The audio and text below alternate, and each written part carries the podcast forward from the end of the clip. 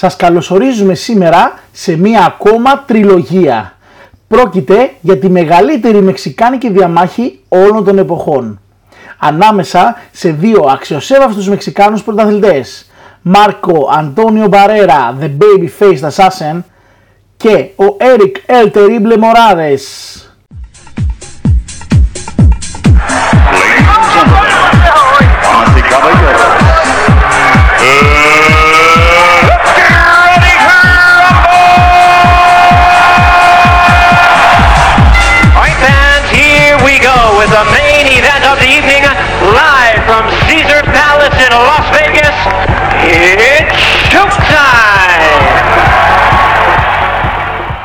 Γεια σας boxing fans και καλώς ήρθατε στο Boxing Life.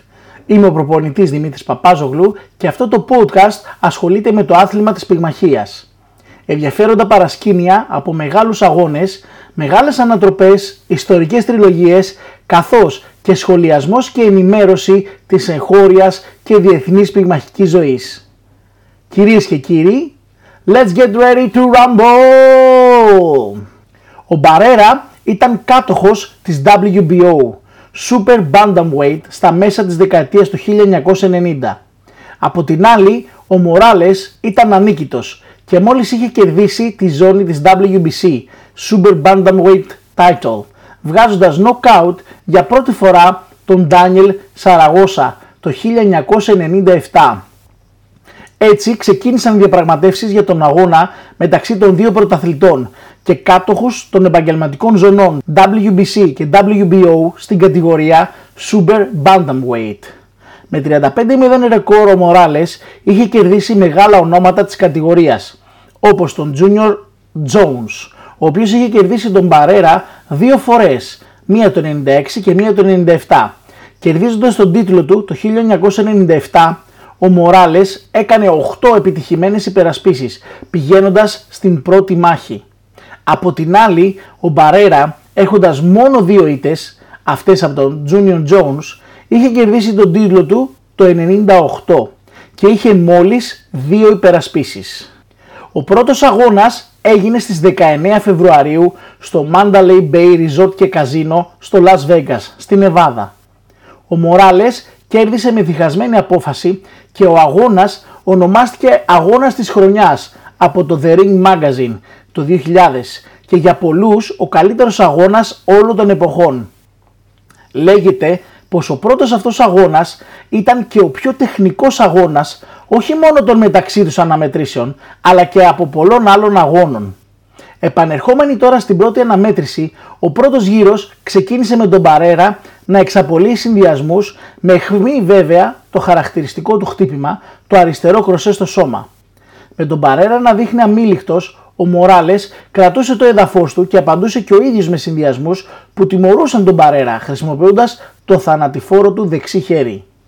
Τελειώνοντας ο πρώτος γύρος, ο διαιτητής παρατηρεί τον Μοράλες για αντικανονικό χτύπημα κάτω από τη ζώνη.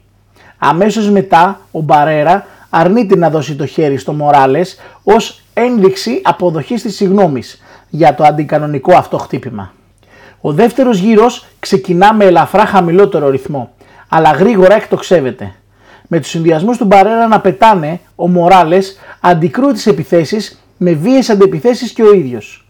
Με ένα κλασικό συνδυασμό ο Μπαρέρα αριστερό-δεξί ευθείο και άπρικα στο σαγόνι να βρίσκουν στόχο κάνοντας το κεφάλι του Μοράλες να πηγαίνει προς τα πίσω. Ο Μπαρέρα κερδίζει ξεκάθαρα τους δύο πρώτους γύρους με τον Μοράλες να προσπαθεί ακόμα να πιάσει τον παλμό και τον ρυθμό του αγώνα.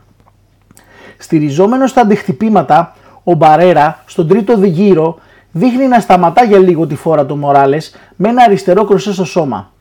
Αντιδρώντας ο Μοράλες επανέρχεται με συνδυασμό τριών χτυπημάτων που βρίσκουν στόχο και συνεχίζει κάνοντας βήμα δεξιά και επαναλαμβάνει τον ίδιο συνδυασμό με τον Παρέρα να κρατά ψηλά την αμυνά του και να επιτίθεται κι αυτός. Στον τέταρτο γύρο ο Μοράλες πετυχαίνει ένα δυνατό δεξί χτύπημα επί του Παρέρα, αλλά λόγω του μεγάλου ενθουσιασμού του, προσπαθώντας να δώσει ακόμα πιο δυνατά χτυπήματα, χάνει την ισορροπία του και γλιστρώντας πέφτει στο καναβάτσο, με τον Παρέρα να προλαβαίνει να ανακάμψει. Ο Μοράλες να προσπαθεί να εγκληματιστεί στο γεγονός αυτού του μεγέθους με ένα πολύ έμπειρο αντίπαλο, ανταλλάσσουν χτυπήματα για τρία ολόκληρα λεπτά. με τον Μοράλες να παίρνει τελικά το γύρο. Έπειτα έχουμε τον πέμπτο γύρο. Πραγματικά ένας από τους πιο επικούς γύρους που έχουν γραφτεί στην ιστορία της πυγμαχίας. Όπου όμως κανένας πυγμάχος από τους δύο δεν μετρήθηκε knockdown. Ο Μπαρέρα έκανε ζημιά στον Μοράλες με ένα τρομερή δεξί χτύπημα, οδηγώντας τον με πλάτη προς τα σκηνιά και τον Μοράλες να αποθεί τον Μπαρέρα με δικούς του συνδυασμούς.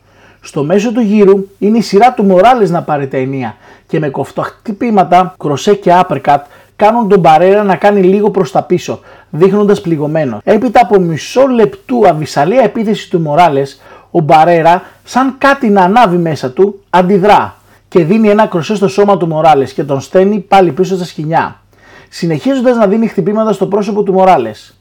Με το Mandalay Bay να βρίσκεται σηκωμένα από τις καρέκλες του και να ζητοκραυγάζει και οι δύο πυγμάχοι εναλλάσσουν επικίνδυνους συνδυασμούς.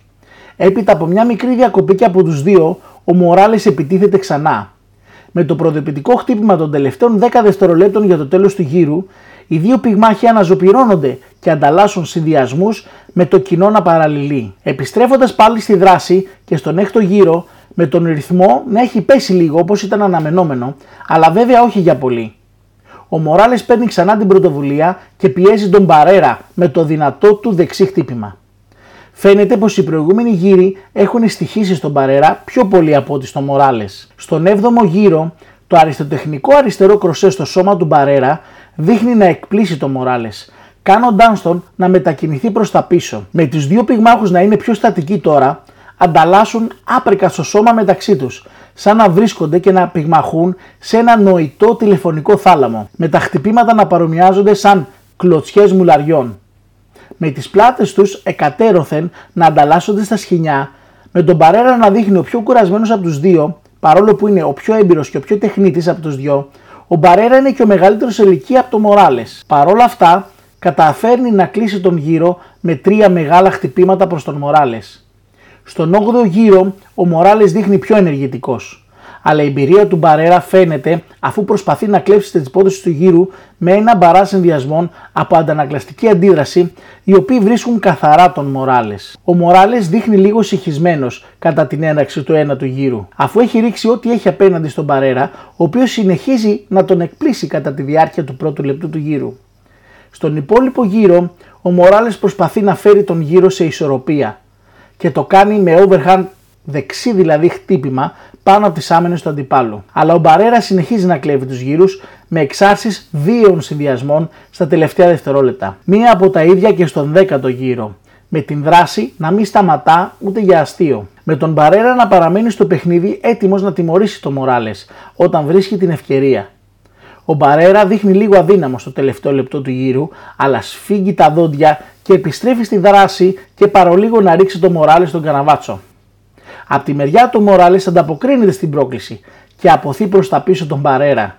Μιλάμε για έναν αγώνα που θα μπορούσε να συνεχιστεί επαόριστο μέχρι που ένας από τους δύο πυγμάχους να παραμείνει όρθιος. Και πραγματικά το όποιο αποτέλεσμα των τριών κριτών δείχνει φτωχό ώστε να μπορέσει να κρίνει ένα τέτοιον αγώνα. Ο 11ο γύρος ανοίγει στον Μοράλες, με το δεξί του χέρι να κυριαρχεί και να ζαλίζει τον Παρέρα. Παρόλη την πίεση που δέχεται τον Παρέρα με αντιχτυπήματα στο σώμα του Μοράλες, τον κάνει να μειώνει την πίεση αφού αισθάνεται αυτά τα τρομερά άπερκα στο σώμα και στα πλευρά του.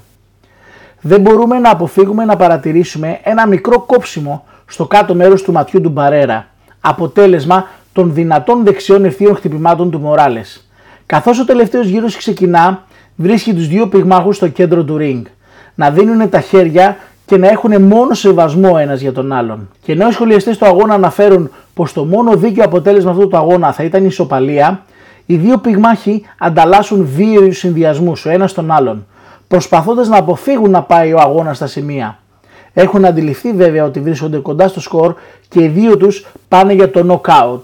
Με τον Παρέρα να δίνει πιο ουσιαστικά χτυπήματα, ο Μοράλες επιστρέφει σε μια τεχνική στρατηγική. Πράγμα που του τονώνει την αυτοπεποίθηση και γίνεται ξανά επιθετικός. Με τον Παρέρα να στηρίζεται τώρα στα αντιχτυπήματα, χρησιμοποιώντας την εμπειρία του για να πάρει το αποτέλεσμα που θέλει. 45 δευτερόλεπτα πριν το τελευταίο καμπανάκι, ο Μπαρέρα με ένα αριστερό κροσέ βρίσκει το σαγόνι του Μοράλες και τον πηγαίνει προς τα σκηνιά. ο οποίος τα χρησιμοποιεί για να παραμείνει όρθιος και γρήγορα μετακινείται στο πλάι, αποφεύγοντας τα διαδεχτικά χτυπήματα που ακολουθούν και επιβιώνει. Βρίσκεται ακόμα όρθιος.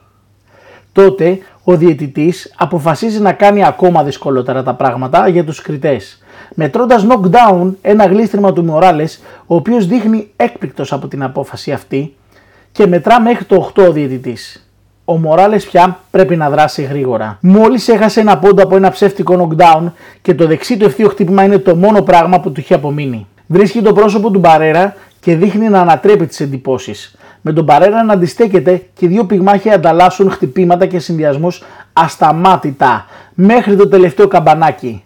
Το κοινό να παραμιλά. Τελευταίο καμπανάκι και αυτός ο αγώνας έλαβε τέλος. Νικητής ο Μοράλες με διχαστική απόφαση και σκορ από τους τρεις κριτές 115-112, 114-113, 113-114. Κατάκτηση και τον τίτλο της WBO Super Bantamweight. Βέβαια, αρκετοί ήταν αυτοί που υποστήριξαν ότι ο νικητής ήταν ο Μπαρέρα. Πράγμα που μας οδήγησε στον δεύτερο αγώνα μεταξύ τους, τον Ιούνιο του 2002. Αν σας άρεσε το show μας, ακολουθήστε μας στο Spotify και στο YouTube Boxing Life. Ήταν ο Δημήτρης Παπάζογλου και το Boxing Life Podcast. Και μην ξεχνάτε, no boxing, no life. Go to Michael Buffer and end the suspense. Who won the fight? And still. Congratulations, Fernando. What won this fight for you?